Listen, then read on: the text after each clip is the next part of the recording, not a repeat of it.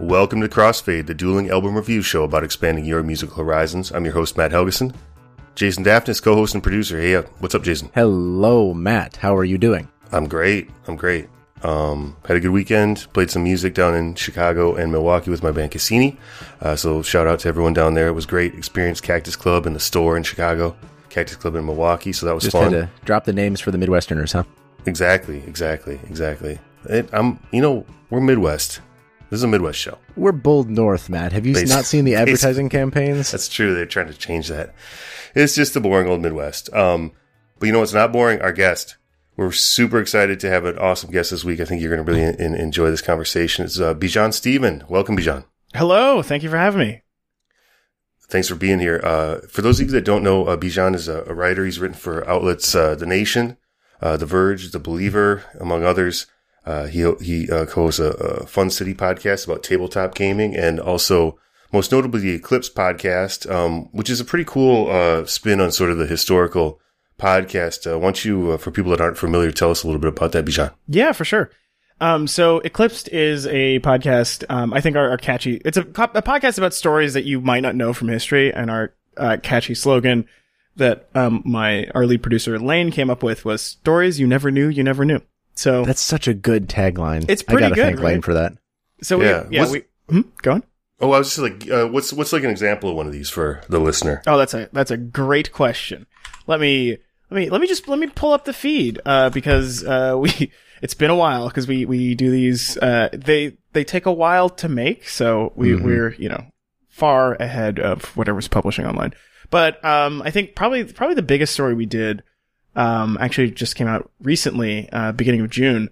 Um, but we went down to Puerto Rico in the spring and talked to um, a few boxers there because uh, in 1980 they were Americans who went to the Moscow Olympics, uh, which is a big deal because if you know anything about the 1980 Olympics, you know that Jimmy Carter uh, instituted a Western boycott of that Summer Games. Right. Um, so we went down there and talked to these uh, three boxers who, you know, had this incredible story of like, you know, they they were like they got like bomb threats. They were sort of driven out of Puerto Rico for a while, and it was really fascinating to you know speak speak with them about this thing that was a huge event for them for Puerto Rico, but also something that really not that many people know about. Like there's there was some press coverage at the time, but it wasn't anything terribly comprehensive.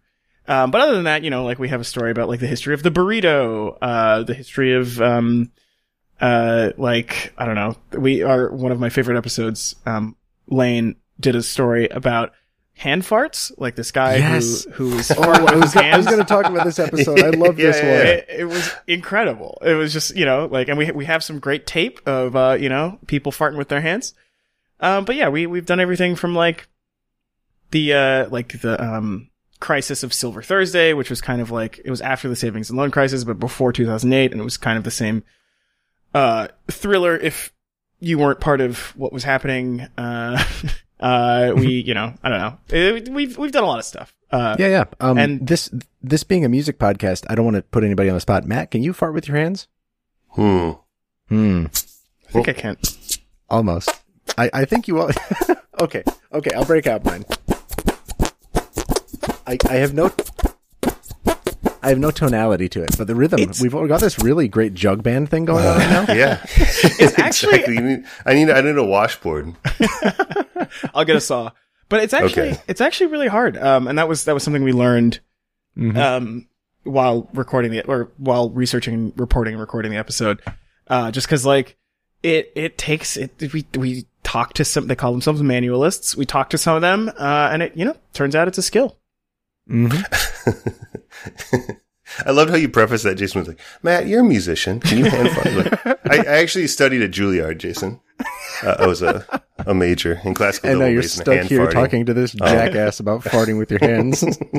Uh, Look, it's a fun episode. you should listen to it. no, I, it's I'm, great. I'm, it's great. It's the one that hooked me. I'm already sold. I'm already sold. Yeah. Uh, we, we actually, we've done a fair number of music episodes. Our first three were about, uh, this Australian musician named Kathy Wayne who, um, was killed in Vietnam. Uh, but it was like, it's a, it's a really fascinating story.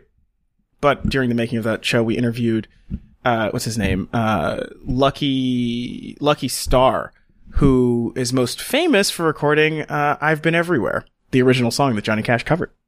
Oh, nice. Yeah, That's he a did. that's a killer song. he sung a bit for us too, and we got it on mic, and it was like, oh wow, shit, all right. That's awesome. Well, I'm I'm gonna check out the hand farting. The history burritos sound good as well. I'm I'm I'm interested in There's the burrito something history. for everyone. I, I There I, is, yeah. there is. so, uh, in addition to the historical podcast, Bijan's also written. Uh, I know he- there's a bunch of stuff online for the Nation. Uh, I, I was I was checking out some of the uh, reviews you've done for them, and so uh, your pick was uh, Uyama Hiroto, Mhm. freeform jazz. I think I pronounced that correctly. I think yeah, I think so. Um, so I wasn't familiar with this artist. Uh, I know he's worked with uh, Nujabes, Mhm. and he's kind of a DJ, producer, jazz musician. Tell me a little bit about, um, I don't know, your relationship to this record, how you discovered Yeah. it, and um, why it's, uh, I guess, meaningful to you. Yeah, that's a, it's funny because I, I was reading the description of the podcast and it was like the most the, the album that means the most to you and I was like ah you know I don't know if this is one the one that means the most but I do find it very meaningful. Um, I found it because uh, because of Nujabes. It was like you know it was one of those things where um, I had really enjoyed some like some of the animes that or some of the anime that uh, they like that he scored, uh, and I was like, oh, who are the other people who you know helped make this music and make this sound? Um, and eventually got to uh, Hiroto, and it was it was just like I don't know, it, it's it it feels really it feels really interesting. I don't know, I, I I'm really into. I've really been into solo piano stuff lately and a lot of jazz stuff. I think in my original email to uh, Jason, I the uh, I think I suggested like four solo piano records that I might want to talk Yeah. about. One had of them, Keith Jarrett on there, which would have been a fascinating pick yeah, too. I because like that's the Yeah. other. I fucking love the Sun Bear concerts. It's one of my favorite records. Ah, It's Jarrett. it's so so so good, and especially it's because uh, he improvises everything. So all of those concerts like never happen again. But it, I remember uh, when I was researching that record because I heard it on. Actually, this was this was a funny story. I heard it on um, a mix by uh, what's his name, um, Nicolas Jaar for the BBC Oh, yeah. One his BBC One Essential mix, which is incredible because not only did he mix like things like Keith Jarrett, but he also had like Baroque opera, uh, like uh, Lully was on there, which I was I in college I, I played the oboe. Uh, and my friend got really into Baroque opera and he worked for a conductor in France and we stayed in his apartment in Paris for a minute. And it, but like I, it was, anyway, that's the musical trail. awesome. Yeah. But Jarrett, yeah. uh, number one, the Sweater King, Keith Jarrett. mm-hmm, Um, his sweater game is amazing. Uh, yeah, he's great. He's like, I, I love his playing, but man, sometimes the, uh, the mannerisms with him mm-hmm. And that little vocalizing thing he does sometimes, Yeah, I, it's I- tough to it- take. It is tough to take, and it's it's really it's really pronounced on those records, which I th- I think is pretty interesting. Uh, I think you know maybe we could play a bit of encore from Tokyo here if you'd like, but I uh, it I think the thing that I really liked about that specifically is like it feels like he's like he's feeling ecstasy, and you can feel him feeling it. If you know what I mean, like the vocalizations like are totally involuntary, but I also I think the thing I like the most is like his propensity to just stop concerts if he's not feeling it, or if people are loud or coughing. yeah. It's just like he he insists on like this total zone of control, which I think I, I really appreciate. Um, yeah. Nina Simone kind of had that too. yeah. Um, but, uh, let's get to, uh, Hiroto Yeah, here. anyway. Uh, he, he, yeah, he's, um, we don't want to get too off on Jarrett. Uh, so this guy kind of does, what's his background? Does he come from a jazz background? Does he come from more of sort of like a down tempo trip hop kind of thing or electronic background? I You was know- trying to, one question I kind of had when I was listening to this is like, some of the drums are clearly programmed or samples. Mhm. Some sounded live. I didn't know with the music how much, if it was all live music, all, or there were some samples kind of being run through that, or, or um, it was kind of an interesting mix. And I wasn't sure what was all. You know, I actually, I really, this, this is, this is the thing. It's like, I really don't know that much about him because I remember feeling, I was, I was listening to the albums, uh, after I discovered his music and I was like, you know, these, these feel like, these feel like musical statements and they evolve a bit, you know, like A Son of the Sun is a Mhm. little bit less formed than Freeform Jazz, which is the one um, I picked. Um, but I, I, for me, so, um, one of, so at The Nation, I am a music critic. So I, I, I listen to a lot of music, but, um, I think one of the things that I, I don't always try and resist doing this, but I, when I like something, I don't necessarily go seek out the backstory of the music because I feel like, Oh, okay. because Yeah. I, I feel like the, just like it, the music itself stands as a document. It's like, it's like, this is the artist's intention. This is like, this is part of the things, the part of the thing that could control the most. Um, but yeah, I don't know. So I, I, I I'm gonna do a little bit of uh quick googling here just to see. Uh, but I think I- you know, I think I think, yeah, it's just funny because I, one of the things that I really appreciate about this music is like, it is sort of the thing that inspired the lo-fi, uh, anime, hip hop, jazz beats to chill and study, too. Study. But it's yeah. it, it's it's great because it's just like better. yeah. because it, it feels it's instead of being sort of derivative, it feels it feels like there was an actual musician behind it. Um, yeah. and I really love Um, I really love those those keys. Um, but yeah, Yeah, so I, so I actually I don't know that much about it. I feel really bad. I, I feel like I should know Well, more. No, no, no. I, I, that, that- I totally get the rationale. Why don't we, uh, let's let the music speak for itself. Let's, uh, let's listen to, uh, How about how about Tycho? Taiko. This is a, this one I marked as one of my favorites. It's really got kind good. of a Taiko drums on Yeah. it. Uh, I believe it, especially, uh, let's listen to it. And then there's a cool breakdown at 130, but we'll probably just get there naturally talking about it. Yeah. Okay, here's Taiko.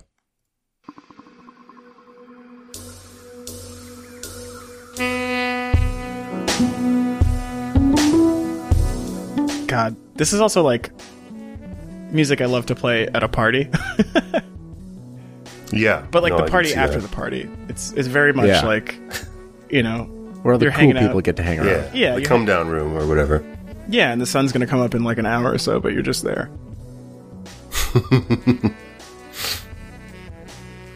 yeah, but those saxophones, oh my god. Yeah. I think the thing I like the most, or one of the things I like the most about this record, and this track specifically, is just like the whole thing is about conjuring a vibe, and like the saxophones. Uh, the saxophone is free. I, I used to play the saxophone, and growing up, and I, I really appreciate a good, like, freeform sax solo. Oh, yeah. What the- Sax is an amazing instrument. But I, What uh, what drove you to it when you learned? Uh, you know, it was my my first band director uh, was like, "Yeah, maybe you should play the saxophone," and uh, I started playing it, and it, it immediately felt familiar. Um, and so yeah, no, I was I was uh, I did not go to a conservatory, but I remember when I was looking like at colleges, definitely visited uh, like Berklee, and you know was think I was thinking about like trying to you know do that, uh, and I decided against it, but. Oh, the drums. This part, yeah. This This, part is, is really cool breakdown. yeah, here. yeah.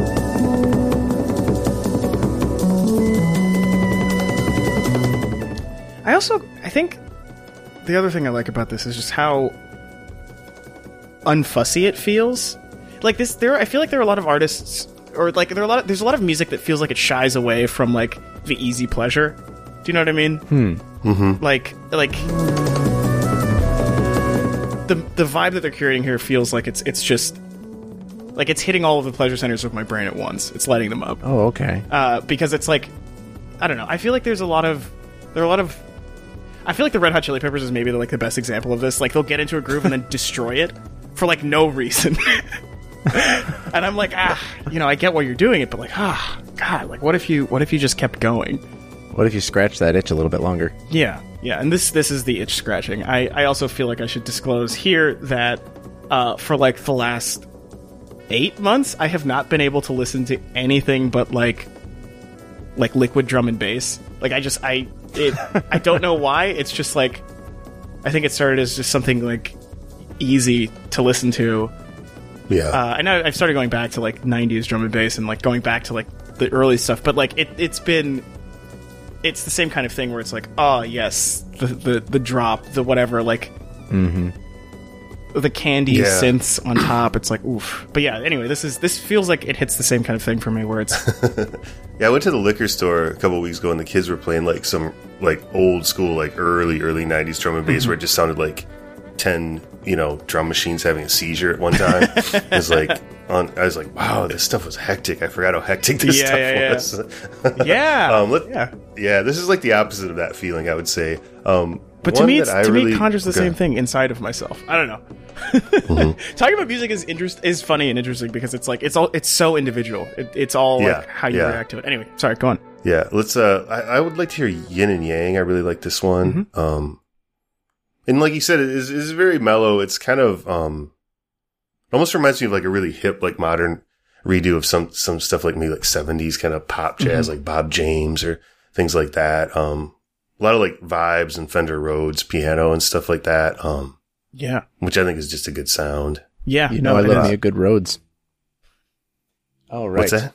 I, you know, I love me a good Rhodes. Uh-huh. I guess. You do. do. you know? Do you know that I love me a good Rhodes, Matt? Who doesn't I love me a good them? Yeah, I Rhodes. was Good gonna say, who Fender does- Rhodes. I'm just trying to find a bridging phrase between I between that and I get to say here's yin and yang. I'll just play. I really you guys keep regret talking. not. This is you your used show. to be able to like pick up Fender Rhodes for like super cheap back in the day, and now I'm sure Tell they're me super about it. Expensive. I kick myself. right. Sounds like you got to do some is- research. hey, you want to help him out with that? Uh, here's yin and yang.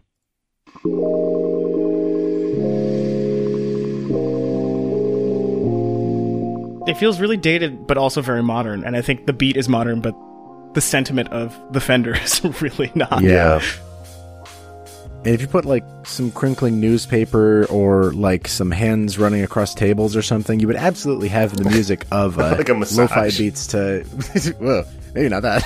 Uh, not Well, like skin mean- on skin per se, but just like you know, ambient sounds that don't exist here. Like it's got the reverb, it's got the roominess, but it's also like. I'm glad Bijan put it that way. Like it tickles the pleasure centers of your brain because so much of this kind of music that's made today is just made to like facilitate thought or like make it easy to work, I guess, sometimes.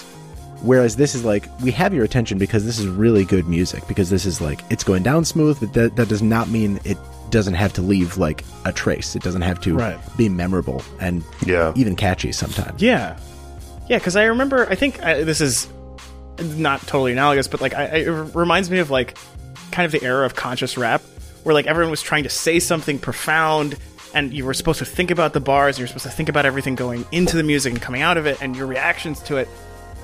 And music like this kind of is music for music's sake, which I really think, which I really enjoy. Like sometimes I don't want to like. Sometimes I just want to feel. I don't want to have to think or intellectualize. Yeah, yeah. Um, which is I feel part- like- yeah, which is partially why I picked this. I feel like there might be something psychological going on as a whole. I feel like I feel like, you know, the lo-fi beats to study Mm-hmm. too and this whole phenomenon. I mean, this is armchair psychology bullshit, so I'll just say that. I love front. that. But if you were forced, you know, to deal with sort of an ongoing 24-hour a day horror show dystopia, like I think people are becoming more drawn to kind of stuff that kind of is adjacent to like ambient music in, in certain ways that might be like soothing. I think soothing music seems to be Yeah, having sort of a moment right now. I think you're right. I also I think I would draw a distinction between. I mean, I, obviously this is the kind of music that inspired the lo-fi the lo-fi craze.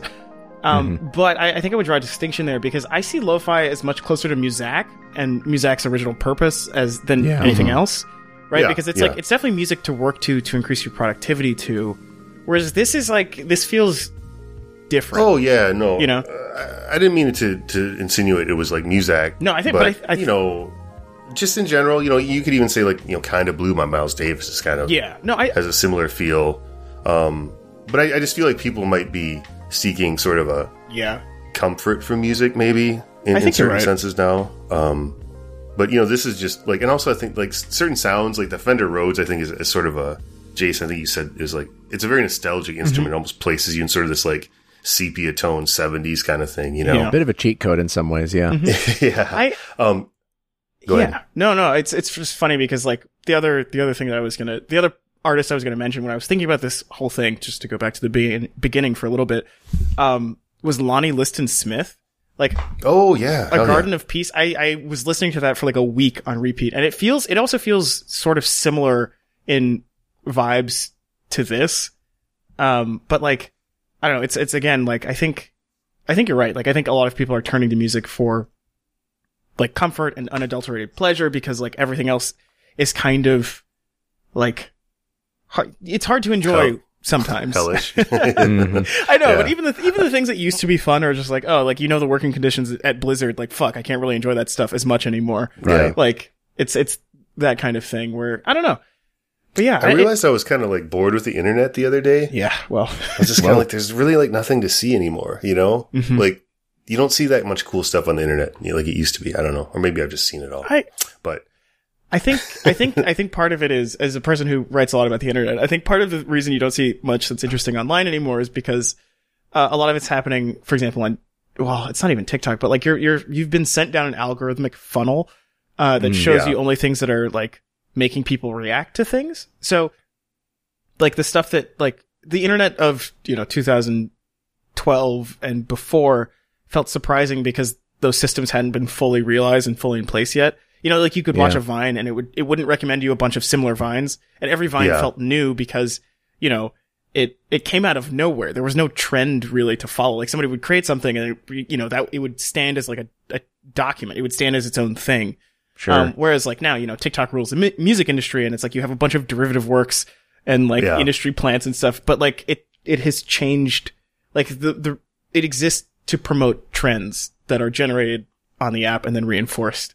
Uh, yeah. And yeah. it's all, it's all the same funnel is why, is why I bring up TikTok and Vine and, you know, the whole thing. But, Mhm. but yeah, For I think, sure. I think you're right. It is, it, the internet is far less surprising than it used to be. Um, Yes. except Yeah. in like you know i think twitter is a very interesting part of this because not only does it like do the algorithm thing but it also like there are some weird ass fucking people on there man and they, that's what I was. Yeah.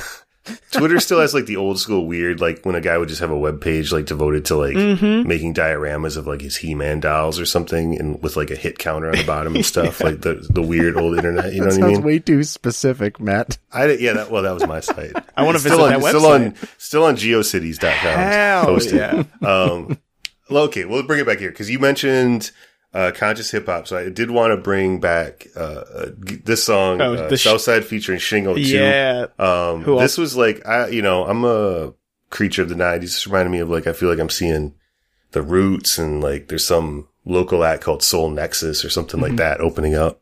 Uh, this is good stuff. I like this, just kind of old school jazzy hip hop. yeah it really All right. does feel like a throwback Oh, big time. yeah But I love this shit. Ugh. see like you can't beat that Doodle-doo-doo. can't beat that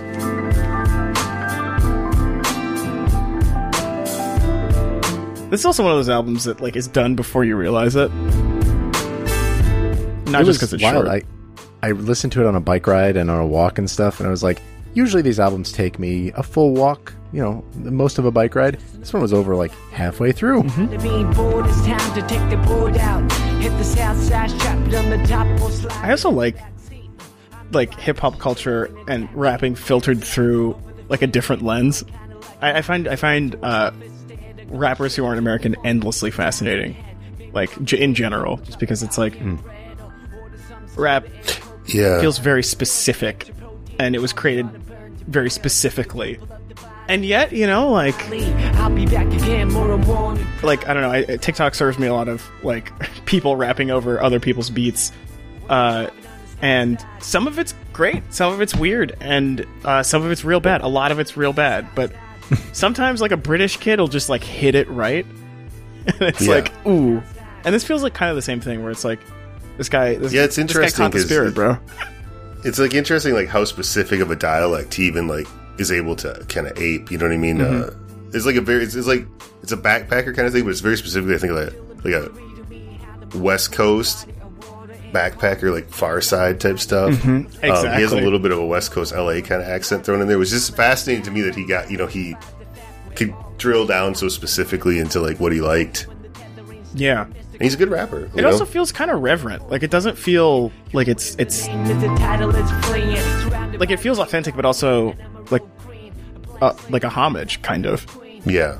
I mean, if you played this for somebody and didn't tell them who it was, and they, I hardly think they would think it was Japanese. You know, Yeah. they just think it's some like deep cut from the '90s or something. You know, Yeah, fair And I enough. love that that that uh, that you know. Do do do do. I love that. That's so, that's a great line. Yeah, the saxophone on this album is unmatched. Oh yeah, Um, it's great. Should we talk about some Joy Division? Because I, I really, I think Okay. Well, well, we like. What's one more you want to play off okay. this before we? That's you know what? We'll do one more. But sounds- I know what you mean. This is kind of a vibe album, and you know, you kind of get the vibe. Oh, absolutely. Is there another Honestly, one that sticks out to you, Bijan? I feel like we've done it? Well, no, Okay. no, no. I mean, I feel like um one the because all the tracks blend together. But one of the things, I think the thing that I one of the tracks I really like is actually just the first track, Into the Freedom. Oh, yeah, that because- is good. because it's like it, it immediately puts you in the world of the album with like and does it effortlessly, which is a really hard thing to do, I think. Um, if you've listened to many albums, which I'm sure you have, you know, like like the the first track is not usually like the single, but it, it, it is the thing that like sets out what you're going to listen to for the next hour of your life. Mm-hmm. Um, yeah, and so I, I don't know. I, I, rem- I really every time I hear this, I'm like, ah, right. This is like I'm here again. I'm back at this specific train station. I'm back at this specific emotional place. I'm back, you know, Wow. at this hour with these people. Uh, yeah, you it's know, kinda could be a fun a fun experiment then is uh we'll play the track while I'm talking, but just jumping into the album at some point rather than starting at that song. Oh, I do seeing how that. you feel about like different different entry points. I do that all the time, actually. One of one of Oh, the yeah. ways I listen to music, and I did this with um, Unknown Pleasures, but it is just hitting the random button after I've listened to it sequenced. I go Ah. back through, um, and I usually wow, listen. what a good idea. it was a because like you hear the tracks differently when they're not coming together. Mm-hmm. But this bit, this beginning piano bit, feels so like exploratory. Like it's it's a little delicate in a way that I think feels vulnerable to me. It reads as vulnerable to me. Yeah. uh, which is what grabbed me immediately about this album. Like the first time I listened to it. it is striking now that you mention it how like I don't really think about the album art much when I'm listening to a record, but I think about the album art to this immediately when those chords and all those Yeah. arpeggios start to hit. It's just like this really weird amalgam chimera thing that they've got going on. But I was actually expecting something way more aggressive based on the cover, actually, and the title. I was Yeah. expecting like way more of like a free jazz kind of thing, Mhm. but but yeah, this I do love this again. It sets the, the scene for the album very well. yeah, it's it's it feels it's just like it feels really good to listen to. I don't know. It, it like Yeah. the arpeggiation and like the like it, it it feels like watching a waterfall kind of to me. Like it feels like it feels like i'm i'm suddenly sort of in nature a little bit. Um but i mean again like music it's all feelings man. And you know i i have i have a lot of feelings uh, um which i've written a lot about on the internet. Go find it. Uh, the links in the show notes. Uh, I really like your conception of this album as like a little corner of the music world where you can just sort of like be pleased by what you're hearing rather than like super challenged or super like, Yeah. like, yeah, it's, it's, it's not too plain, but it's not something that's like gonna require every ounce of your brain to really like get Right. and like and understand. I, I, I like that. but i will say i think it i think it does sustain that interest like you if you wanted to you could um if you felt like it but you know again sure, sure. I think, yeah. But I, yeah, I, I don't know. I really, it's just like a, it's a, it's a fun, beautiful album. Yeah, I, I really Agreed. enjoyed it. I was not familiar with his work. Um, yeah, I'm really. I think this is going to be a definitely a, a good day to day album. Especially, uh, I tend to listen to stuff like this when I work a lot. Mhm. Um, and yeah, I love it. It was a great, great suggestion. So thank you very much. Yeah, of course. Um, And now we're going to switch gears in a big way um, into an album that does not like. Well, I mean, I I, I can see some. Yeah, You know, but it, this. yeah. I. I so, okay. So, firstly, I was glad you recommended this because I've heard some of these tracks before, but I've never actually listened to the entire album, which feels like a fucking gap, right? mhm. But secondly, I think the the the thing I was thinking about the links between these two albums is like the main one is that like there's a lot going on in this album, but it's also very stripped down. It's very simple in the same conceptual space. I think that like the Hiroto album is very simple. yeah, Like it's not like there's a lot there, but it does not on initial listen demand a ton of you. Um, and I think the first thing that I really loved was like when the bass line comes in on Disorder, like, buddy, buddy, I'm there. Like, Yeah, It hits. Yeah, it's a sense of space. I think they Mm-hmm. both have a big sense of space. Um, you know, I know that uh, Bijan, you said that you know you don't like to know too much about the backstory. Jason said tell not me too about much the about the album Tell covers. me more. Tell me more. Uh, I think it's it's it's a fool's errand to expect uh, with this album, Joy Division, Unknown Pleasures. You, the album cannot be disentangled from the story of what happened. The certainly the album cover is cannot be disentangled from the music. It's kind of you know uh, a total art piece. I think. Yeah. I was actually uh, brought back to this album. It's a favorite of mine. I haven't listened to it in a few years. Um, there's a new book I wanted to plug called uh, "The Searing Light, the Sun, and Everything Else: Joy Division: The Oral History" by Jon Savage. Uh, he's a great um, English writer. He did probably the definitive book about English punk called England's Dreaming. Um, and it's a it's a really powerful book. I mean, I knew the story. Uh, you know, I'd seen it kind of represented in some movies like Control and 24 Hour Party People, but um, there's a lot of different, I think, perspectives, percep- perspectives from his wife Deborah Curtis that are really interesting. The band themselves, and uh, you know, for those you don't know, you probably everyone knows, but you know, Ian Curtis committed suicide at age 23 uh, years old, hung himself before their first American tour.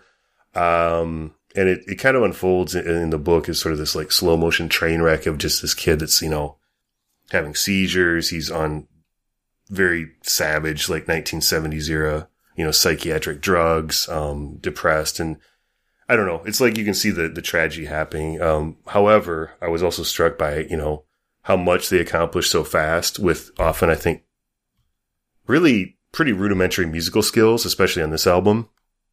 But they were able to kind of create, I think, something that is a, a real power and a real atmosphere, um, that, that's pretty unique. Um, so why don't we hear, uh, you, you mentioned, uh, Just yeah, the the Yeah. I, am a sucker for first tracks, but this was like I it felt like hearing it again for the first time because I've heard this I've heard the song before, but like it felt like I was like, oh shit, like this is the beginning of something. Anyway, yeah.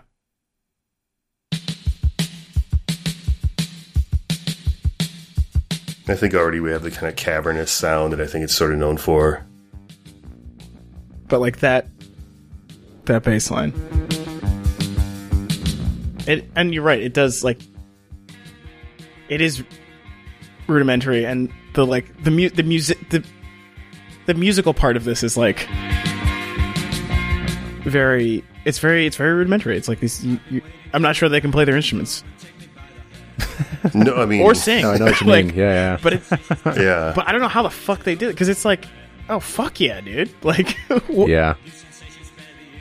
they just had great musical instincts, I think, and melodic instincts, Mm-hmm. despite the and, and in a way, I think maybe the fact they couldn't play was sort of important, you know, because Yeah. they didn't do too much.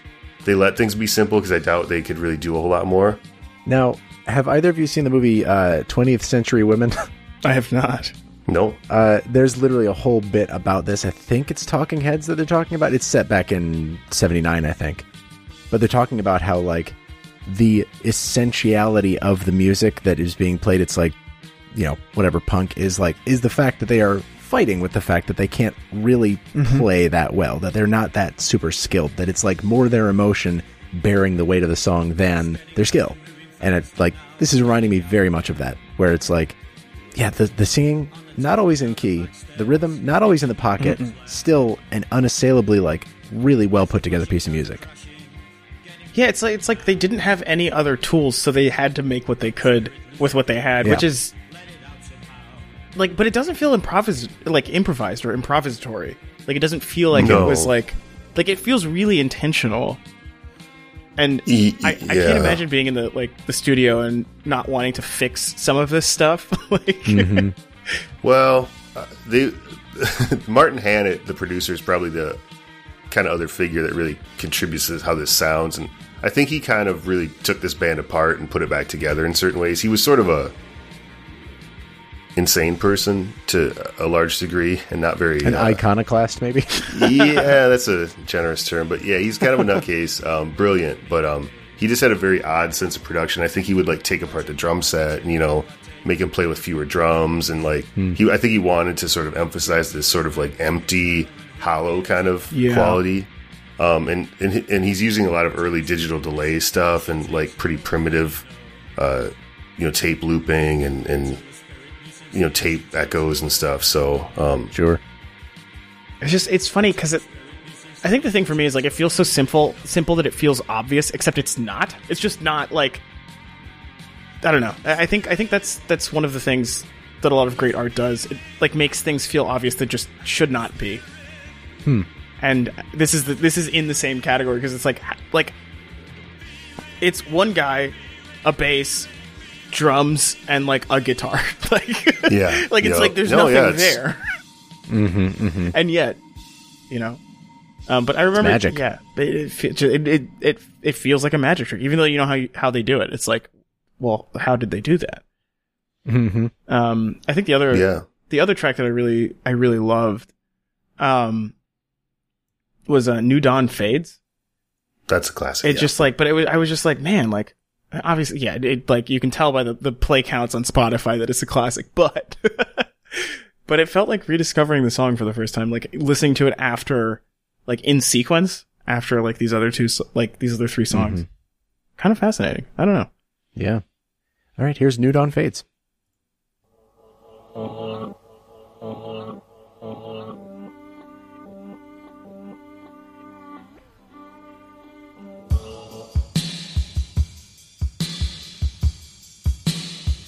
So a lot of sometimes when I'm listening to music seriously or reviewing, like when I'm reviewing an album, one of the things I'll do is do something else while I'm listening to it and just listen for what sticks out.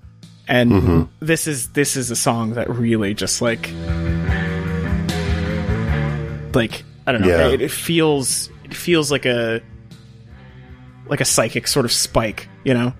Um, yeah, yeah, and, and to your point, you know, just like this guitar part, like Bernard Sumner can't play very well at this point, but like he's got such a good sense of melody. Like it's such a memorable line, and same with like the bass part. Hook is Peter Hook, the bass is just a genius of like these memorable, super simple, repetitive lines, but like they steal the, you know, they generally kind of.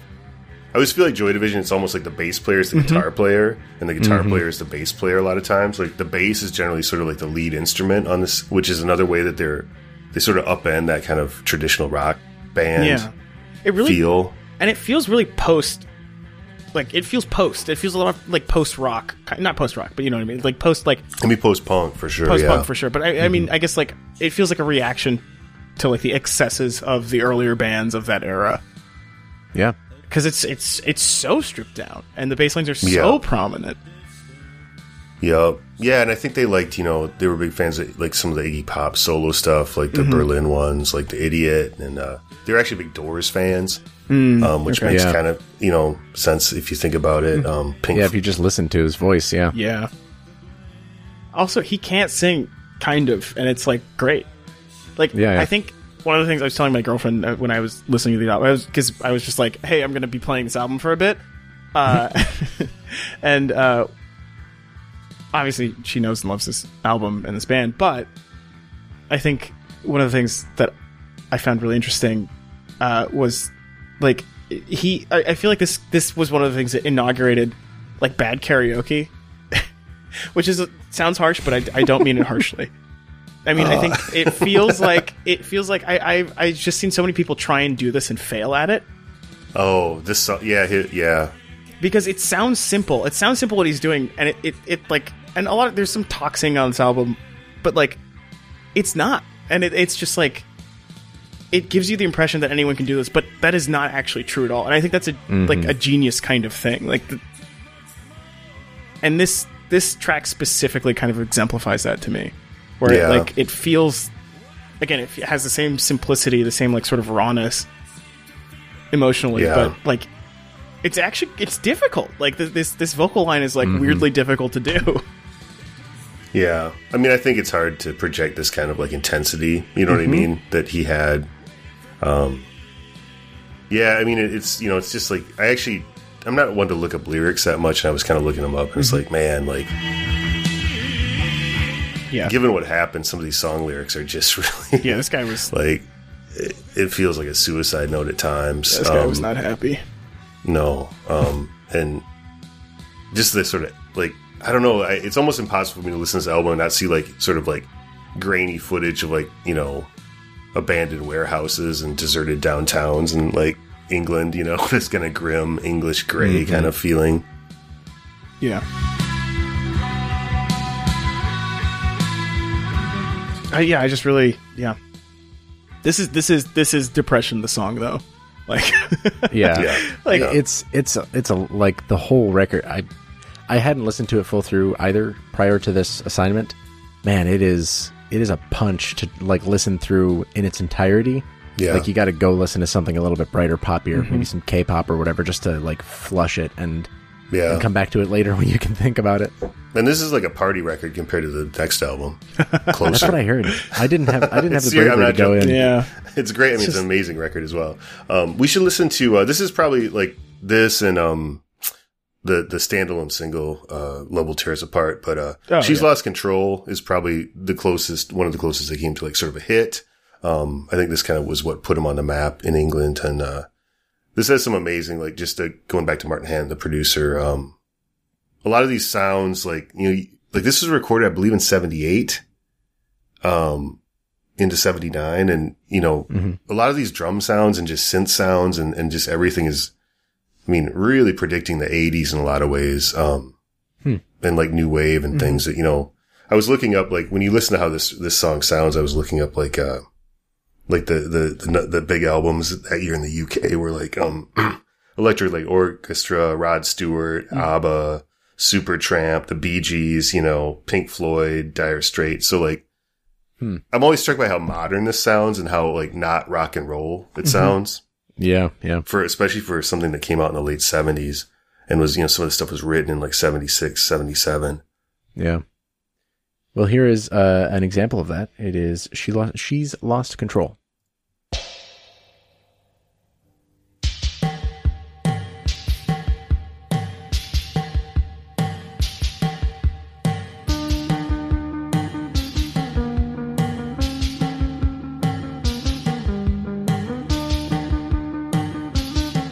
Another great bass part Mm-hmm. Yeah, I didn't hear it until I watched the live video of them. We should talk about their live performances too. But he's actually like writing, I think, a drone note, like a D or something like that, underneath. yeah you, Oh, on the, the top string and just let the the d go Yeah, which is, I guess I didn't hear that. I just assumed that the drone was sort of part of the fabric of the song, but no, he's actually like chugging away at that at that string too. That's a super nerd like bass thing to notice, Mhm. but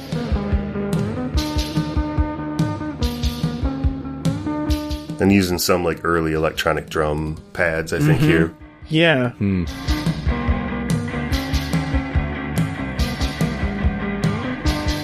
what stuck out to you about this track, Bijan? This one felt especially primitive. Like it felt like I was discovering like a like a cave painting or something.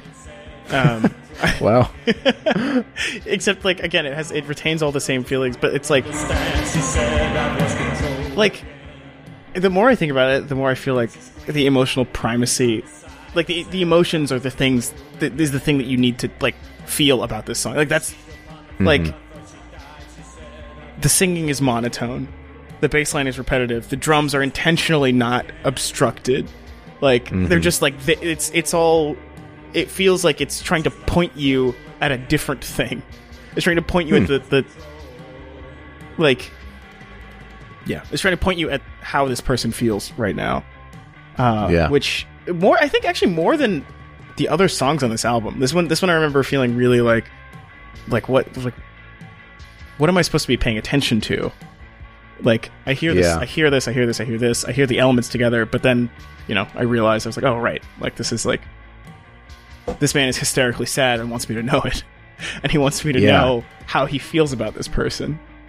And yeah, there's, I, I guess that lines up with, and I only did my basic like genius research about this song, but like uh, apparently Ian Curtis, lead singer, struggled with epilepsy as well and Yeah, had seizures. Um, so like, and this Terribly. song is yeah is is like in its most literal sense is t- is taken as like a description of someone having a seizure. Like she's on the floor, she's kicking, she's right, you know, all, all these like physical and rather startling descriptions of like what metaphys or sorry physically happens to a person during a seizure um, but like also I, I i like your read of this song as like pointing you in two different directions because it feels very much like losing the like that concept of control paralleling the alienation he pokes at throughout the rest of his Well, lyrics It's interesting on the record It's too interesting that you mentioned the epilepsy, epilepsy thing because the song is extremely controlled, like, Mm-hmm. and he's describing something that is like by its Yeah. nature out of control, and that's Yes. like I. That's the other thing it could be pointing to, but like again, everything is very formula, not formulaic, but it's very like stuck where it is. It's very steady. yeah yeah it's, it's like yeah pattern based i'd say um yeah it doesn't feel wild and, free you know to jason's point i mean the epilepsy was like really severe um yeah to the point where you know he had to be taken. He, and if you you can watch on YouTube, but there's footage of you know the band performing his his uh, mannerisms are sort of he almost kind of adopted some of the epileptic fits into his onstage persona, so sometimes it was sort of hard to tell what was like performance and what sometimes verged into an a- actual fit, and he would collapse on stage. Um, but yeah, he was um he was very troubled by the the, the epilepsy was was a, real problem, and uh, Sure. and also just like his his persona, what you get from the book and, and some of the other stuff I've read. But he was sort of a um. It was interesting. He talked about hyster- uh, hysterically um, sad, which comes through in the music, but in person he was very, very circumspect, very controlled, very. You know, I, I don't know if even the people closest to him probably fully knew who he was. Um, he was kind of unknowable in that way, and I think um, it's interesting that. And also, one thing that really just blew my mind was I found a quote by uh Bernard Sumner, the, the guitar player, and it says, strange as it may sound, it wasn't until after his death that we really listened to Ian, Ian's lyrics and clearly heard the inner turmoil in them. And Yeah. I'm- I was kind of just like, I was kind of just blown away. I was like, I, I can't believe that, like, you know, you were in this band and, and you mixed this record and you put it out and Well- you got it mastered. And like, it never occurred to you that you're, there's something might be a little Well, amiss with your lead singer. but you you, have to, but you It's have to, like- but you can't think about that, right? Like you, you, you, you Mhm. actually, how do you, if, if you think about it for more than a second, like you put this person in a hospital, you get them the care they need, you don't make the record. Like if you're making Yeah. a record necessarily, you have to put, you have to put it out of your mind, right? Because you're making a piece That's of yeah. work. Like, also the thing you need to consider is like these guys were really young. They were like 20, 22 ish when they were like playing this music, writing it, recording it. I cannot put myself in that headspace to know like yeah. what would I do with my bandmate if I were 22 years old, could barely control my own life. I'm being thrown into recording contracts. I'm sort of figuring out how to get my music out in the world, find the fame I want, and, you know, r- sounds rough, but like quote unquote deal with my lead singer's epilepsy and depression and his like real, very real problems in life. Yeah, yeah, and that comes across in the book. I was just struck by how young they were, how little guidance they had. I mean, really, the only adult people in their life were like Tony Wilson of Factory Records, who's kind of an insane person, Martin Hannett. Um, Mm. and you know, they, you know, the other thing is like they played their first. I don't think they played their first. Unknown Pleasures comes out in '79, and you know he's he's dead by May of '80. So like Mhm. the, everything happened in a couple year period, and it changed so quickly. Um, yeah, you really felt for how just young and confused they were, and I think For sure. you know, I think the members of the band now, you know, obviously went on to great success as New Order. Um, but you know, I think they have some regrets about how they handled things. But at the time, you know, there was nobody. They didn't really have a manager. They didn't have anyone to kind of steer them through this kind of world of celebrity that sort of found very quickly. And um, so, yeah, it, it's uh, it was a lot of different factors. I think kind of came as, in a confluence to create sort of this sort of how it played out very tragically. Mhm. Um, I'd like to hear. Uh, before, I'd like to hear insight. I really this is one of my oh yeah. favorites. I was going to say the other one that I would love to hear is I remember nothing. Okay, let's do I- insight and then that. I wanted to get there too. So yeah, let's let's go go to insight Let's do it. and then we'll pick up. Yeah, it's a real it's a real tragedy, man. I remember being I remember being that young and how fucking weird my life was for like no reason. Well, not no reason, Mhm. but you know, it's just like you feel out of control until some until one day you just don't. Yeah. And I remember trying to figure out how I should care for people because, you know, obviously we've all had friends who are depressed and this kind of depressed. Um, but I remember feeling like realizing like I there's I don't know that there's much I can do. Like I just I Yeah. just don't, and I'm not emotionally equipped to like even be a person to like you know who can deal with this. So I, I get it. I mean, because again, it's like you have the the plausible separation that it's like this is work. We're making we're making we're doing work. We're making music, and it makes it kind of easier to overlook. Ugh, Yeah. A shared mission. Yeah. dark.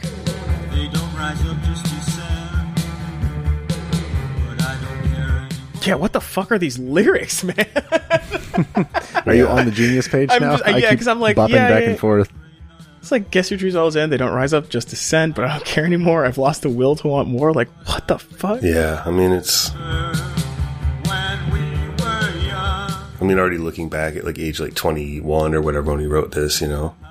Mm-hmm. But uh, I just think this this song, I really think it's a. I mean, that's a great kind of hook in its way, and I just um, I love some of the. There's sort of a bridge that comes up where there's this weird jolt of kind of like weird electronic kind of industrial noises, and a Make sure we don't talk over that. If one of us is babbling away, put the put the hammer down. one one fifty. We're almost there.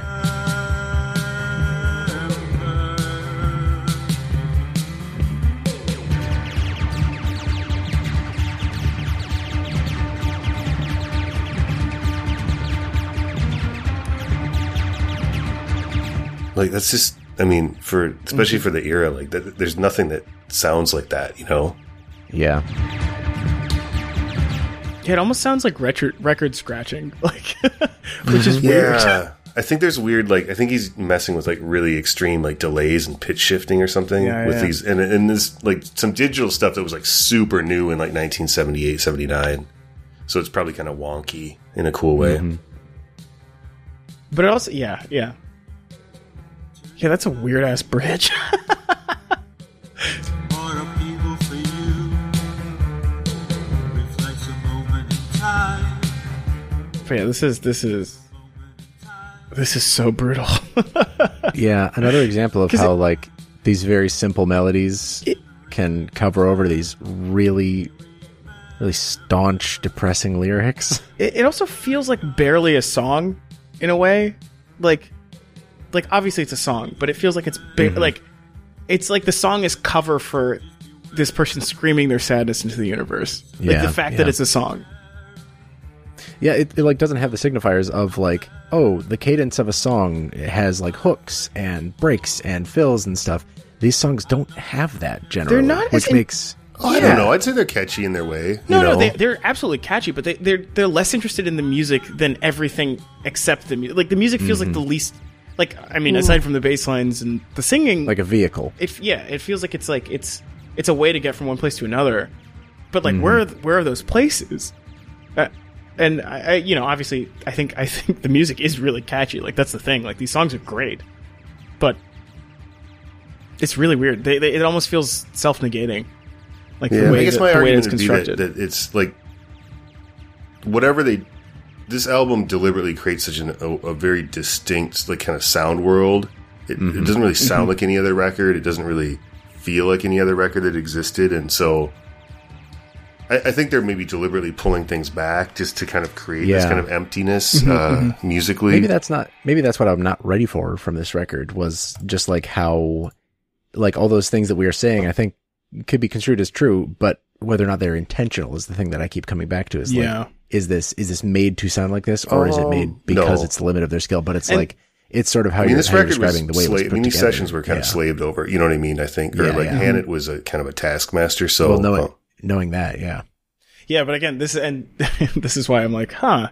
Is it useful to know? I think I think it's very useful to know more about the band for this kind of record because, like, again, it's you're right. It, what you said earlier, where it was like you can't separate the story of this album from the story of that band, makes a lot of sense to me. Um, yeah. because like, Um, but you're right. It like coming across it in the wild. It like I remember hearing the first time I ever heard a Joy Division track. I don't. I remember like trying to look it up and be like, "What the fuck is this? Like, where did this come from? Mm-hmm. Who made this?" yeah, Um, and I, I remember that myself actually. Yeah. Because it, it feels like it's it feels like it sounds like nothing else, and it feels like nothing else. No, yeah, it's it's such a um it's I don't know, everything from the album cover, which is obviously one of the most Mhm. iconic album covers I think and you know been parodied and ripped off and a million times. It's just like they they sort of created this really black hole kind of of music in a way that's that's yeah. I don't think anyone ever really did. Um let's hear remember I remember nothing. Yeah, Um another um yeah, they're all kind of heavy songs. I don't know. another another barn burner from Joy Division. I will. Yeah, I I will say, like the the the songs reflect the album art and vice versa. yeah. Yeah. Oh, yeah, it's That is true. the most appropriate album art I've ever seen. I read that it was originally going to be white, or sorry, black, uh, like radio wave plots on a white background, yeah. which would have been a complete inversion of the of the tone. Yeah, by uh, the artist Peter Saville, who was kind of Factory Records house artist and really uh, just hugely influential graphic designer. Um, kind of a genius in his own right.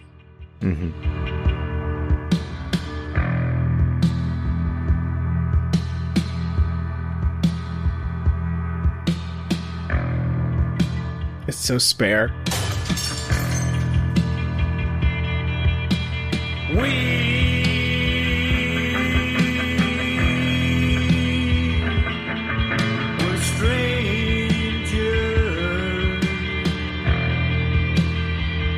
I don't know if I love or kind of hate that it's literally like the measure before the vocals come in, and ostensibly like the thing that takes your attention comes in. That they just literally threw in the sound of a of a vase breaking. Mm-hmm, mm-hmm. Like, is it just to throw my ear a little bit? Is it to keep me on my toes? Is it to make me feel like there's something around me that's like wrong? That's the vibe, dude. They want you to feel like vibe. something is broken inside of you. Oy. Weirdly, this, I, you know, it's funny because like obviously, this is sort of a product of his time, sort of, mm-hmm. but it, it like it it re- if you- it really feels like cyberpunk, like to me, and not just hmm. because cyberpunk is like an '80s sort of phenomena, but like, or be- because like you know, obviously like cyberpunk. The whole deal with cyberpunk is that it's Yeah. it's the present project like projected into the future. Like it's the conditions of the mm-hmm. present projected into the future. But I think maybe maybe what I'm recognizing or realizing is the, the current of the undercurrent of extreme sadness and extreme emotional barrenness is like the thing that is the same between those two things. But it, this really does. It sounds kind of like the future, but in a cyberpunk way. Yeah. Yeah, yeah, I get Um, that. Actually, you know, the, he he was a, a fan of some uh, kind of the more strange edge of like, like he was a big fan of J.G. Ballard, who gave him the song title "Atrocity Exhibition" for a song off the next album. Um, Interzone on this is named after a William Burroughs short story. So, and uh, I think he was a fan of Philip K. Dick. So he definitely liked that Yeah. kind of darker um, Dick, who obviously in, inspired Blade Runner. So you're right to pick up on that kind of like dark sci-fi, you know, uh, proto kind of cyberpunk vibe. I think is definitely there. Yeah, yeah, but I mean, you could. This is the kind of song you could, like, if you were walking into a bar in the near future with a lot of neon and people, you know, wearing like computers on their faces. Like, this is the kind of song that would be playing. Yeah. You know? You got to come to Minneapolis sometime, Bijan. yeah, absolutely. That's I'd love Got a few places Yeah, like right. that. Yeah, just around the corner.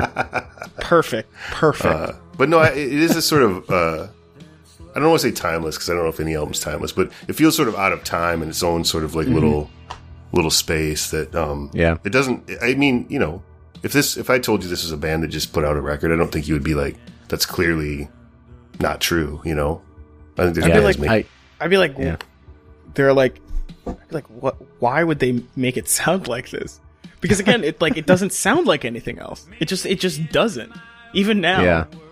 like because they're imitators, sure, but like this is like I don't know. You you can tell the good stuff when you know like when you have it in a glass or when you have it in your headphones. Mm-hmm.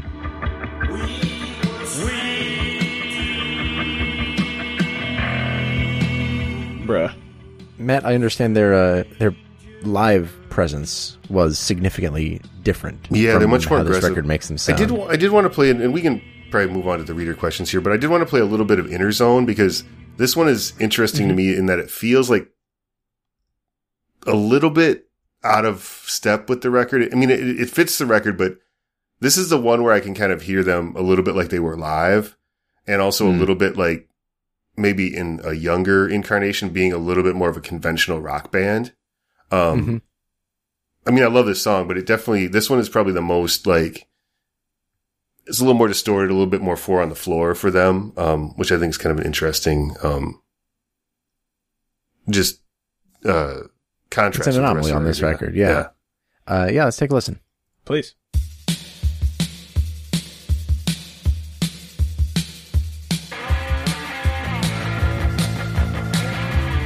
I mean, like, this could be kind of like Black Sabbath Paranoid or something, you know, it's not that far Sure, off. sure.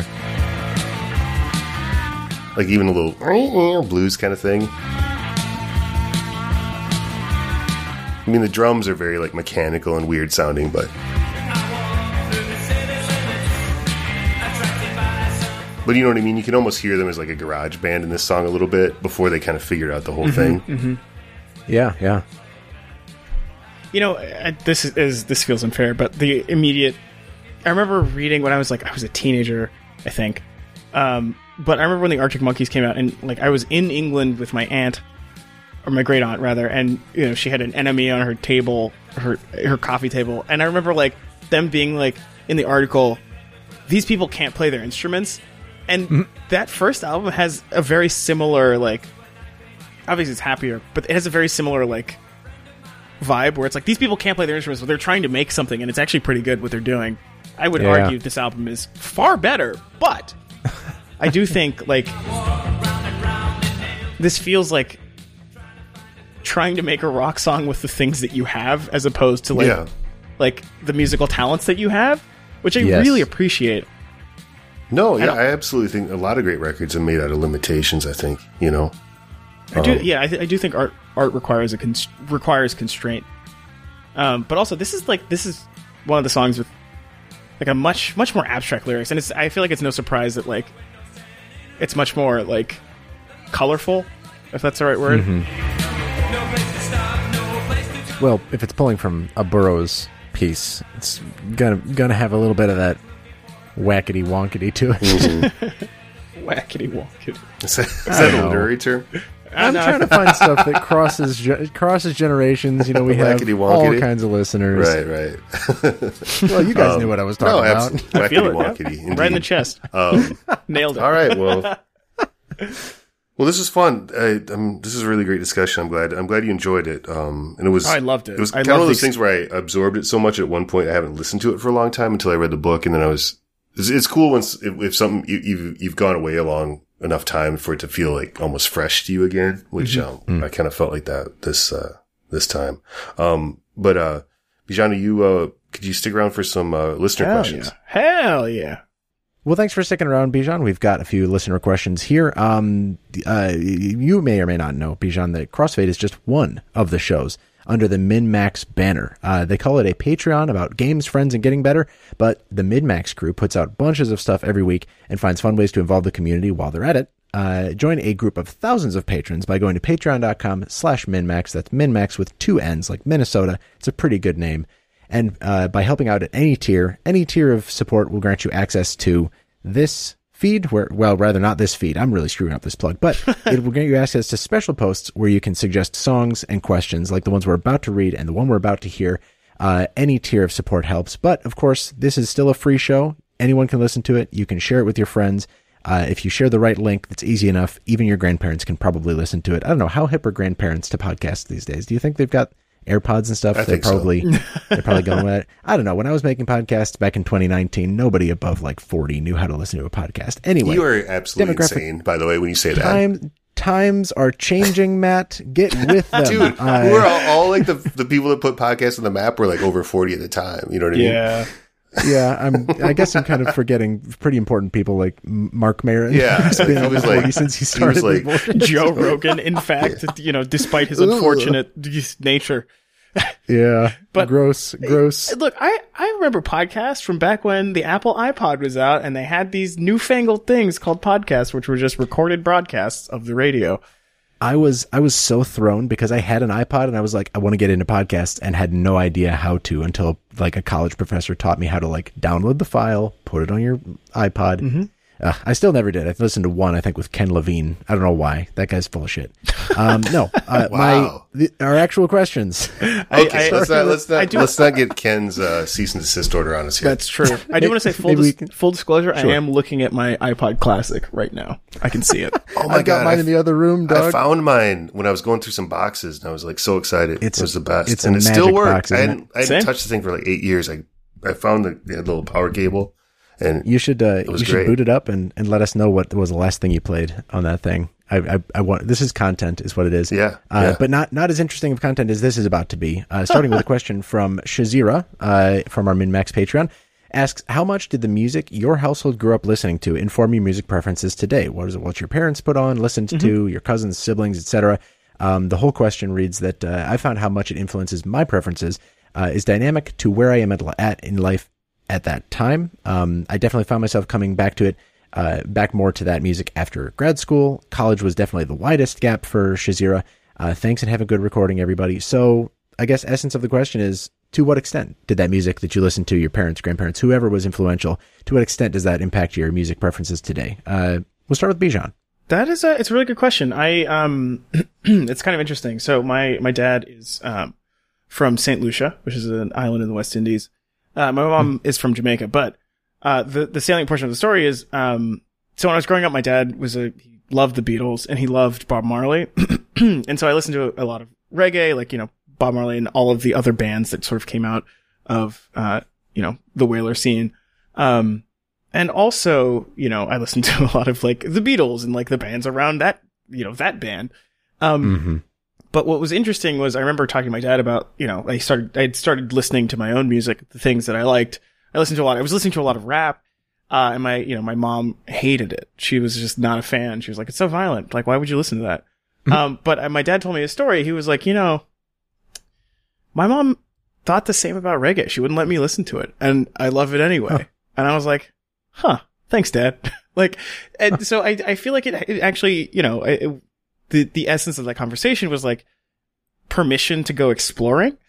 Um, and so I really, you know, I felt, I, you know, I play him songs and stuff, but it felt really like, oh, right, like this, I feel affirmed in the things that I like and I can, I can go find things and not feel like I have to like censor myself or censure myself around other people. Um, so I think, I think, you know, at least in the sense of like, this is a thing that made me start actively discovering music. Yeah, that my parents, my household sort of did go that way. But I will say the other thing that we listen to a lot of every morning, our radio, like our, our wake up was the radio and it was the soft rock station. So I, I have, I have a huge soft spot for like, s- like 60s, 70s, 80s arena soft rock. Ooh. Um, yeah, I, I like I didn't Like, realize that uh, I'd absorbed all of this until I would like you know until eh, relatively recently, maybe like five, six, seven years ago, when I go to bars and hear these songs and know all the lyrics and be like, oh, what the fuck? Like, where did that come from? uh, so yeah, I mean, I think you know, I, I don't think you can discount for me at least. I can't discount that that sort of that experience. so so Bijan hears go, goes to his local uh, Buffalo Wild Wings and hears John Cougar Mellencamp, and it's like his Manchurian candidate. Yeah, It just brings out all this stuff. it's my CIA activation phrase. yeah, suck, sucking on a chili dog. Yeah, yeah. uh, Matt, same question to you. I know I've I've got some insight into this from Yeah, previous I mean, you know, we, we did our episode about our first kind of records from our parents' collection. Uh, so definitely, um, um, you know, uh, Creedence Clearwater Revivals, Rolling Stones, Beatles, you know, that kind of things of that nature. Um, actually, Kenny Rogers. My mom really liked Kenny Rogers. Ooh. So, but you know, there, you know, I think that I think for everybody, I mean, at least I assume that you know the kind of formative things, the first ideas you have about music, and you know, I was pretty lucky that I think those bands are pretty good.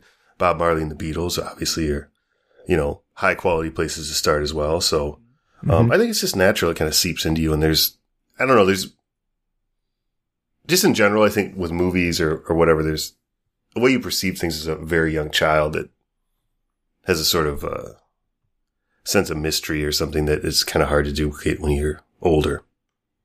For sure. Yeah, I feel like I've grown uh, maybe not cynical, but definitely like, oh, I'm smarter than whatever I'm listening to now. I'm, I'm one step ahead of it. And I try to like put myself out of that mindset as much as possible to be like, if I were listening to this for the first time and it was the first music I ever listened to, how would I respond to it? Um, it's tough, but uh, it can be fun to do sometimes. Definitely for me, Doobie Brothers was huge. A lot of, unfortunately, like a lot of contemporary Christian music my mom listened to, uh, but not even like the Hillsong United part of it, like the David Crowder band part of it, the Oh boy. Newsboys part of it. Yeah, I, I don't know if any of these names are ringing any bells, but it's like the kind of stuff that you'd probably find pretty insidious now if you went back because it's like, oh, weird, certain aspects of inculcation and some weird messaging going on there. But um, but that was that was it. And uh, special shout out to Highwayman by the Highwaymen, a song that still slaps so fucking Great hard. The song. super group, country group. Uh, check that song out if you haven't, everybody. Um, second question comes from Tanner Hoisington, who asks, "Could 2022 be an all-time great year for music?" Goes on to explain that it seems like either the excuse me the pandemic either convinced bands that they need to get back together and put out music, or it gave some artists time to start sketching out a bunch of ideas that are all being realized now. Giving an example of Jack White's two albums that have come out just this year. Um, so Bijan, uh, what do you think about? I mean, grand scale of your time and sort of the music you've listened to in your lifetime. How is 2022 shaping up so far? Well, I think it's fucking weird, man. Um, like, it, I think just in I- general. Uh, yeah. because like think about it, right? Like we just uh, the pandemic is not over, not even close. Um, but you know, like people are starting to tour again. Like people are releasing albums. It feels like you know, you you the things that got overshadowed by the the onrushing pandemic have cut. Like the pandemic has receded a bit. It's like low tide, so like things things are being revealed. And I think people are people are you know, I, I've seen a lot of great albums come out. Like, you know, I, you know, Beach House, fantastic. Fucking, um, uh, the Kendrick album, sick, like great. Mm-hmm. Uh, and it's you know like I, I don't know. I, I feel like you know Beyonce just released an album, but it's I, I feel like people were back on track. So I do think it will be an all time great year for music, just because everybody has spent the last couple years inside. Like, or, Yeah. you know, if not inside, working a job that they fucking hate and trying to be, like, not get sick for as long as, like, the thing that we went through changed everybody. Um, and so I think, you know, like now that things are getting somewhat back to normal, um, despite all evidence to the contrary, I mean, like, I, I feel conflicted about the handling of the pandemic as a person who I did, I, I, this is a tangent, but, um, when I was in college, I took a class, um, about evolutionary medicine. We had a, a section on pandemics and I was like, thank God that'll never happen. And I was a senior in college. so it was like, Uh, I, you know, I, I feel like there's a little egg on my face, but, uh, like, I, I- I feel a little conflicted about the handling of the pandemic because the CDC used to be the best organization in the world for that, and then, uh, it was defunded. But, all of that said, I do think now that we're, we're getting back to sort of a semblance of normalcy, that people have a lot of feelings that they've been working on. Um, and I think the out like, there have been a lot of good albums, man. Like, mm-hmm. shit. Yeah.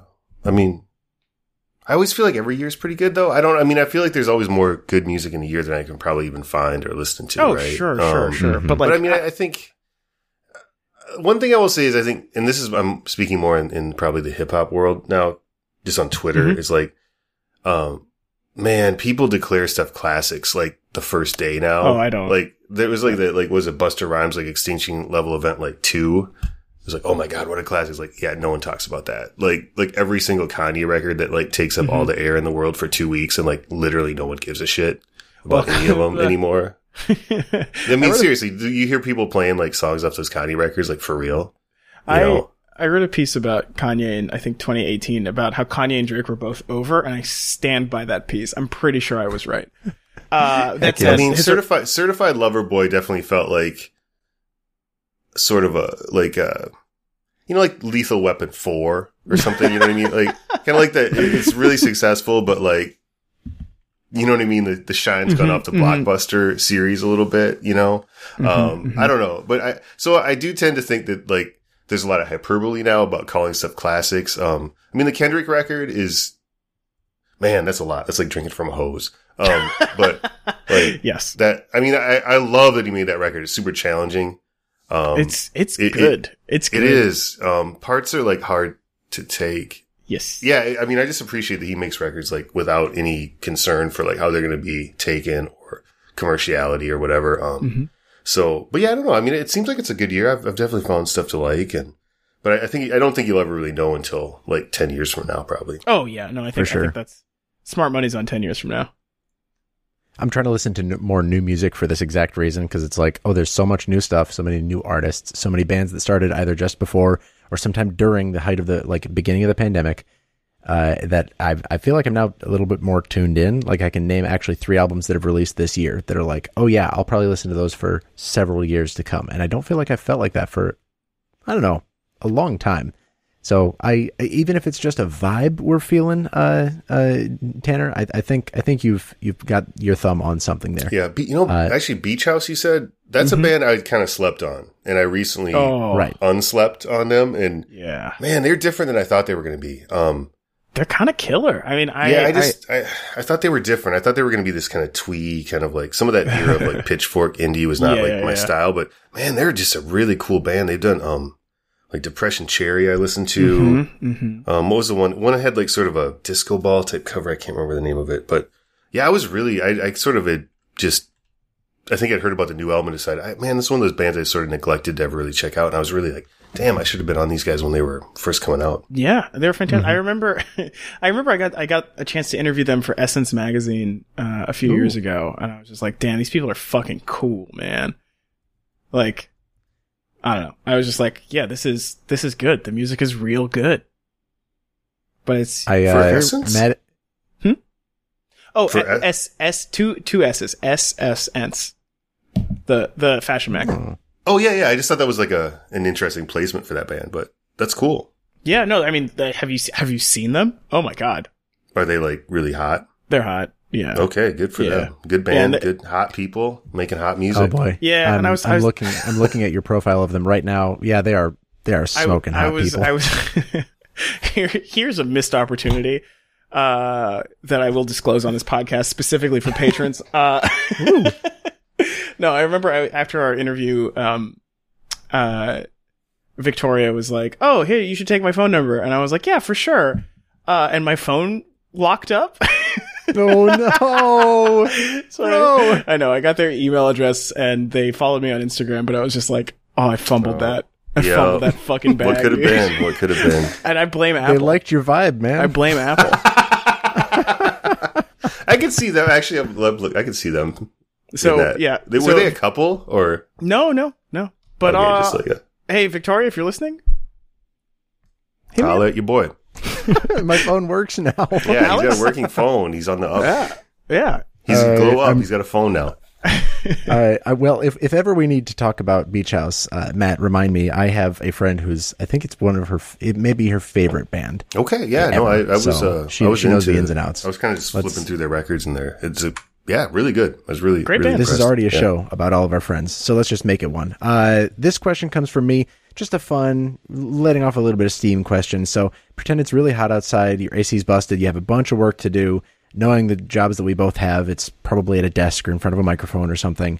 Uh, you have no motivation to do it. It's just too damn hot. What music do you reach for? What are you listening to to try and like incentivize yourself to actually do the work? To do the work, to do the work. I don't know. I feel like sometimes there's there's albums I can go to that are like, okay, this is energetic enough, or this is like happy enough, or maybe this will just bring me so far down into my emotions that I have to come back up for air. And then I'll have a newfound like spirit to get into the work I'm supposed to be doing. Are there any of those for you? I guess maybe the question is, are there? And if there are, what are so I when I I can't really listen to music when I'm working. Um. Ooh. because like I find it it's not always distracting. Like I can listen to some like music without vocals, but uh, but usually when I'm like writing or something, I I just need silence. I need just like space for my mind to go places. Um, but to answer the question, uh, AC's busted, got a bunch of work to do, no no no motivation to do it. Uh, I put on. I'm opening Spotify. Hold on, let me. I'm going to be accurate about this. up to the date. Up to fucking date. Yeah, no, what do I put on? I put on fucking I put on I put on like Sophie and I leave the fucking house and I go directly to the bar. There you go. Oh man, and Well, that's That's that, how it that works. takes on a new air. Yeah.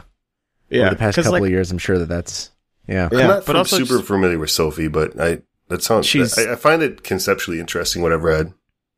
She is fantastic. Just like the album Oil of Every Pearl's Un-Insides. I reviewed that for the Nation. It's fantastic. It's just like great. It's great music.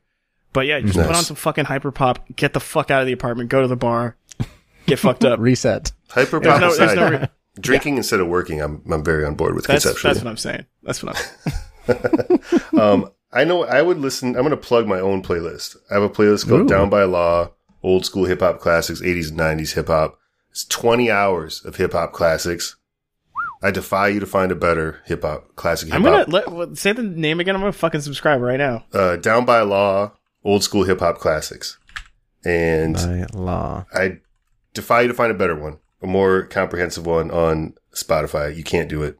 Um, How- All right, where- it's where- it's going in the show notes, everybody. So Put it go in the show there notes because I can't find Matt. it right now.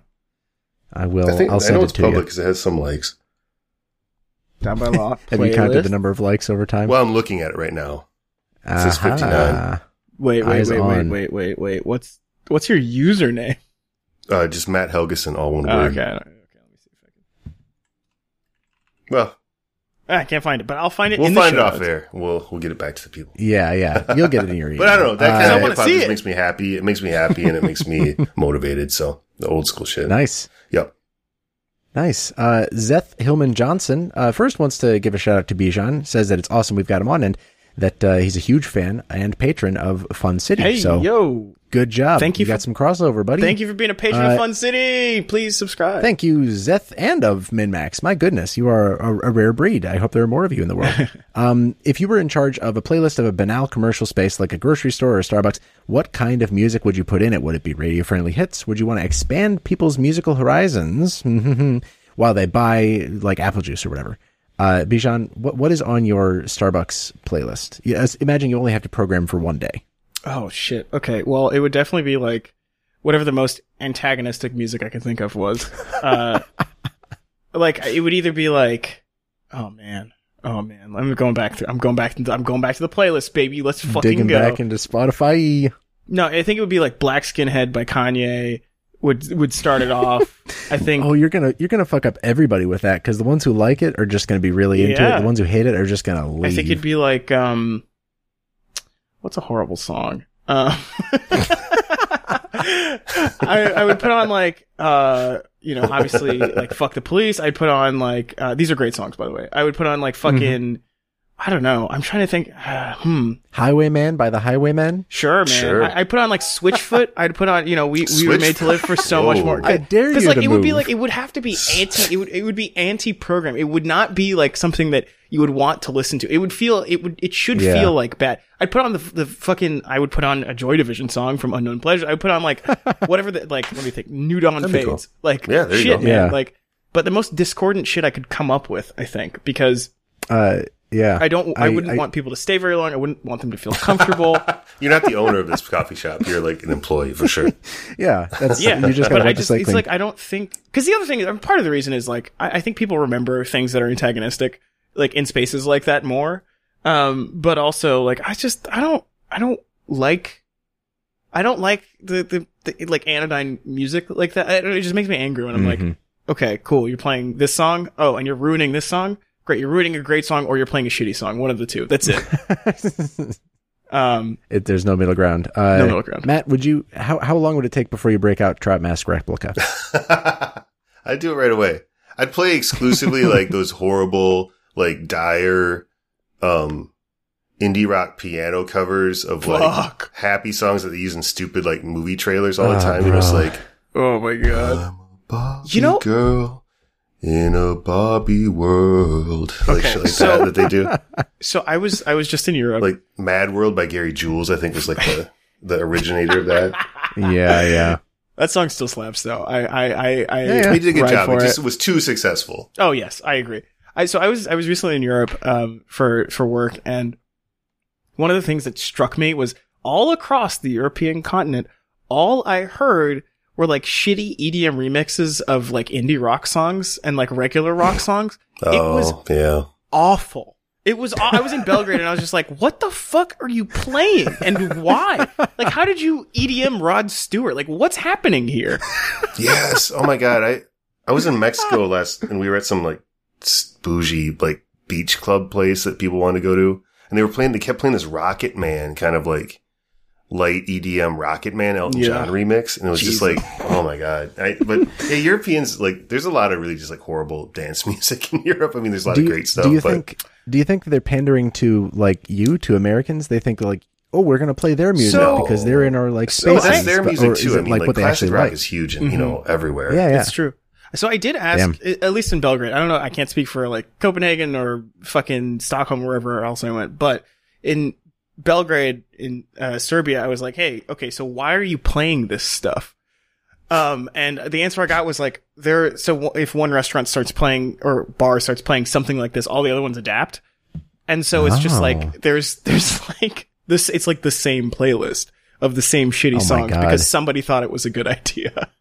Until you have EDM Old Crow Medicine show just Mm-hmm. going on all day at every bar, Ugh, like a virus.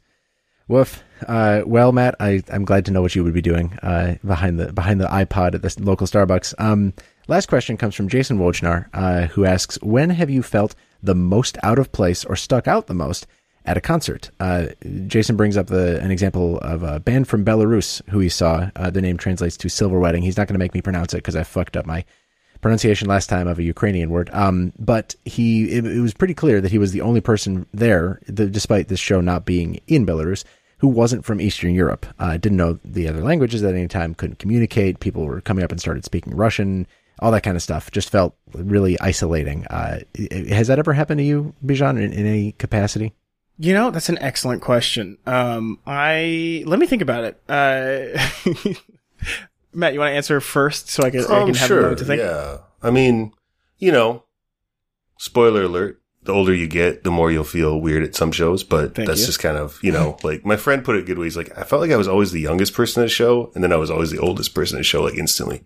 But, um, uh, I guess one comes to mind is when I first moved to cities to college, there was a, there was like a punk, like, not like a, a venue because that would imply that it had like, you know, zoning and legality. It's a place called the bomb, the bomb shelter on Lake Street. That was sort of a punk kind of Sick. s- s- squat kind of type thing. And I don't know who was playing, probably like Code 13. I mean, it was like hardcore, hardcore, not like, you know, like, and, and the pit was like, I, I showed up and it was so packed. It was, it was like empty brick room and like, it was more like kind of a, sanctioned fight, you know, club more Just than like, churning, yeah. I mean, not like one of these kind of nerf pits, like, oh, we're, we're at Coachella. Let's like, you know, bump into each other slightly. You know, it was like dudes like throwing like literal punches and shit. And I was just like so scared and so like skinny little kid. I was just like, I don't know what's, this is a good place to be, you know, kind of thing. So I remember feeling really out of place there just because it was all like, you know, 28 year old dudes like beating the shit out of each other. and uh, I felt scared. That makes a lot of sense to me. Uh, I, I would too, yeah. I had to think about it for a second, but my answer is so. Um, some years ago, I dated this wonderful woman who was a uh, an old time banjo player. Ooh. so I spent a lot of time at like old time shows, and uh, you know, like it was it was just like you know there there are a lot of white people there, not a lot of black people there, man. Uh, and I was like, huh, Mhm. this is this is interesting. But like you know, everyone was was cool, everyone was nice. But I I remember feeling like showing up to the gigs and being like, huh, okay, all right. I'll just hit the bar. Like we're, we're gonna, we're gonna, we're gonna, we're gonna hit the bar. We're gonna do the beer and the shot. Let's go. Did she play banjo or Yes, was she pretty hot shit? she was, she was pretty fucking good. Yeah, I she, love, I um, love a banjo player when they really go off like super Yeah. fast. I love, Oh, that's, yeah. that's And- cool as hell. and she she played um was it old style like it was like uh it was it was Claw, Clawhammer? claw hammer. claw hammer banjo yep. Yep. And was really good at it and i you know i her sister is now like a are you playing beach house you are Are you playing Beach House, Matt? I think I just was. yeah Were you just playing? No, I Beach Dude, House? I, like, I wonder if like I think I might have hit like a voice thing or something. I, seriously, I didn't like dial that up at all. I swear to God. no no i'm gonna play beach house in my That was headphones. weird. I was like, I thought you were trying to be dramatic or something, No, Jason. I was like, I, I I wish I were that funny. I have no, like, I swear to God, like I was looking at Spotify because I want, I was looking at that hip hop playlist thing I was talking about, and then I, I guess I had my phone in my hand, or I don't know what happened there, but anyway, there's a little beach house for you. now I'm just imagining Bijan, the only black guy at a folk music Yeah. concert, just slowly think- walking away to the bar. I yeah. Well, it was fine. It was great. Uh, but like, yeah, she, um, her sister is now like a, her sister, yeah, is now a really, she's popping in the indie scene, and like, you know, her sister's ex boyfriend is also like, you know, he's on whatever, what's it called? There's a great record label. Hold on. Uh, oh my god. Um, I'm the wrong guy to ask. Yeah. No, Def I'm gonna find it. I'm gonna find it. I'm gonna find it. I'm gonna find it. Metal Blade,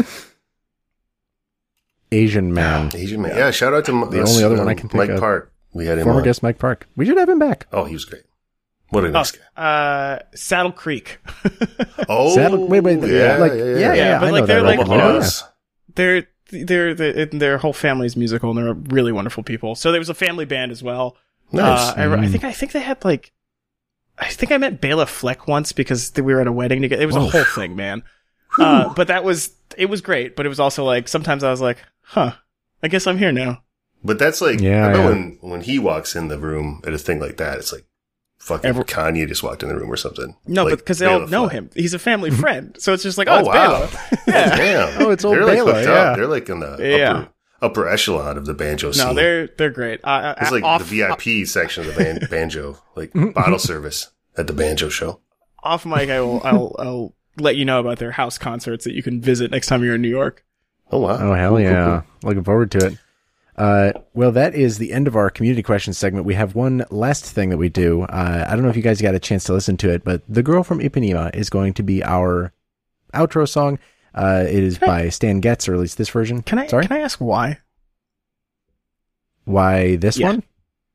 Uh, it's arbitrary. I choose from the songs that we get suggested. So the only reason I ask is because of a thing on Fun City where we have so we have the show, but we have a talk show about the show where people who listen can ask questions for patron. It's patron thing. Um, and one of the memes that has developed is like when somebody says something that uh is you know like oh hey you should go blow up a pipeline. We start playing the Ipanema song. And so people like, and it'll just cut in, like no oh my warning. god! So- You know, you know what's funny is is the the person who suggested this song is the person who listens to Fun Yeah. City. So we just got Oh, we got punked. punked. Okay. but So you know hey, what? say, hey, say, say, take, punked. hey, talk about blowing up a yacht. You know, like, t- t- t- talk that shit. Talk, t- say something, say something, uh, antagonistic to rich people and then just cut yourself off with the girl from Ipanema. I got to get to the song real quick. Yeah. I'll, Uh, I'll admit, I'll admit, Jason just emailed some anthrax in an envelope to Elon Musk. God, thank God. you know who shouldn't be alive? That guy. My favorite thing to do on Lake Bidem, Bidem, excuse me, Bidet Makaska is uh, is make Molotov cocktails. All you need is some Nice. diesel, some uh, styrofoam, a rag, and an empty bottle. There you You've go. got it going. Um, I don't want to short shrift this song because it is actually like It's a so perfect good. song. It's, it's, It is a it's good truly song. one of the great, greatest like pop songs. I Oh, I love it. Uh, jazz pop or whatever you want to call it. Like it's just those guys knew what they were doing, man. Gilberto I and will let Getz. you guys go out go out on this song then because uh, it's like five minutes long, and I don't know how much how long you want to hang around. I'm vibing, dude. Uh, the only thing I have to do next is play All right. Valorant with the boys. So, Nice. Ooh. That sounds great. Um, Get well, to it. are we just gonna have like a soft pad on the outro here? I like this. This is classy. I feel like a, Mm-hmm. I'm, a I'm, real, you, you give a me real the out, DJ. you give me your socials, and we can head out. All right. You can find me at Bijan Stephen, B I J A N S T E P H E N, on Twitter and Twitch. On Instagram, I am not that. But you can find it online. Just, just look me up, man. I'm there. Look him up. He's around. And uh, yeah, check out Fun City. Check out Eclipsed Podcast and any of his writing that pops up on the internet. Uh, Bijan, this is so much fun. I'm, I'm glad you could be with us. It's really Thank great. you Thank so you. So much for inviting me. I've had a wonderful time. Awesome. And we'll uh, hopefully do it again in the future sometime. Uh, we'd like to thank all of you for listening and supporting. If you'd like to support what we do and what MinMax is doing as a whole, you can go to patreon.com slash MinMax, M-I-N-N-M-A-X to support. I think we just passed 3,000 supporters, so that's really cool. Ben's excited about that. Jason, thanks for being here. It's good rapping with you once again, and uh, we'll see you in a couple weeks, everyone. Take care.